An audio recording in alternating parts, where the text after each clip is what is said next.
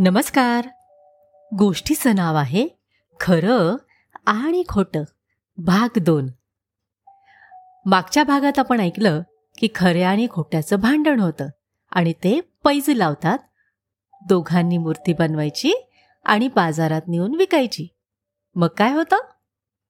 खरा खरी पुतळी बनवायच्या मागे लागला.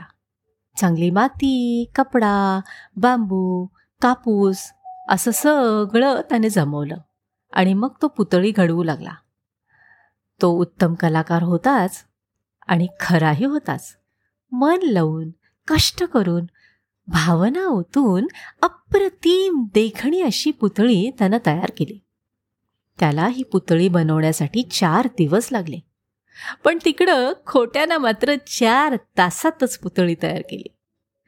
त्यानं काय केलं? फक्त मेण आणलं आणि साच्यात ओतून मेणाची पुतळी तयार केली. पण तिची रंगरंगोटी फारच छान केली. कपडे दागिने इत्यादी अलंकारांनी सजवून टाकलं.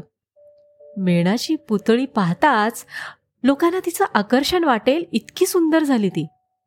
बुधवार उजाडला. दुपारच्या वेळी बाजार गजबजून गेला. उन्हाळ्याचे दिवस होते. ऊन कडक पडलं होतं. सगळीकडे तापलं होतं. एका झाडाच्या सावलीत खरा आपली पुतळी घेऊन बसला आणि दुसऱ्या झाडाच्या सावलीत खोटा आपली पुतळी घेऊन बसला होता. मग गावचा कोतवाल बग्गीत बसून बाजारात आला. जाता जाता त्याला खऱ्याची पुतळी दिसली आणि त्यानं आपली बग्गी थांबवली आणि विचारलं काय रे? किंमत काय या पुतळीची? खरा म्हणाला शंभर रुपये धनी. इतक्यात दुसऱ्या झाडाखाली बसलेला खोटा ओरडून म्हणाला धनी माझ्या पुतळीची किंमत फक्त तीस रुपये. बघा किती सुंदर आहे ती. कोतवालानं ती पुतळी बघितली. ती फारच सुंदर होती. आणि मग ती पुतळी त्यानं बग्गीकडे घेऊन यायला सांगितलं. खोट्यानं लगेच छत्री उघडली आणि पुतळी छत्रीच्या सावलीत कोतवालाकडे आणली. कोतवालाला नवलच वाटलं. त्यानं विचारलं अरे तिथून इथं? छत्री कशाला? खोटा म्हणाला धनी ही काय अशी तशी सामान्य पुतळी नाहीये. नाजूक आहे साजूक आहे कोमल देखणी आहे उन्हानं तिचा चेहरा मलूल व्हायचा मग कोतवाल खऱ्याला विचारता झाला. काय रे? ह्या दोन्ही पुतळ्या एकसारख्याच आहेत. मग दोन्हींच्या किमतीत तेवढा फरक का? तीस रुपयाची मूर्ती शंभर रुपयात देऊन तू फसवतोस का? खरा म्हणाला नाही धणी मी फसवीत नाही. माझी पुतळी महाग आहे हे खरं आहे पण मी खरा आहे आणि माझ्या खरेपणाला हा सूर्य साक्षी आहे. कोतवाल म्हणाला वाह! तुझी साक्ष द्यायला सूर्य का खाली येईल?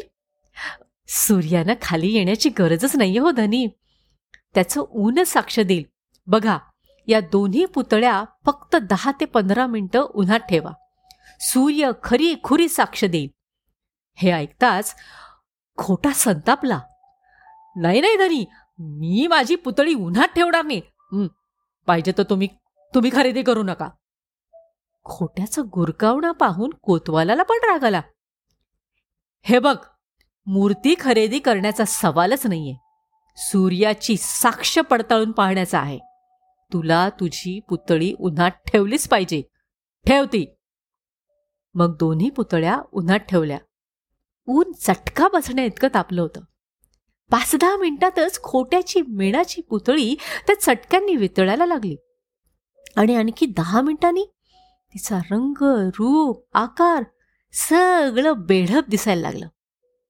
पण खऱ्याची पुतळी होती तशीच राहिली. खोट्यानं लाजेने मान खाली घातली आणि खरा म्हणाला धनी पटली ना सूर्याची साक्ष? खरं ते खरं आणि खोटं ते खोटच. धन्यवाद.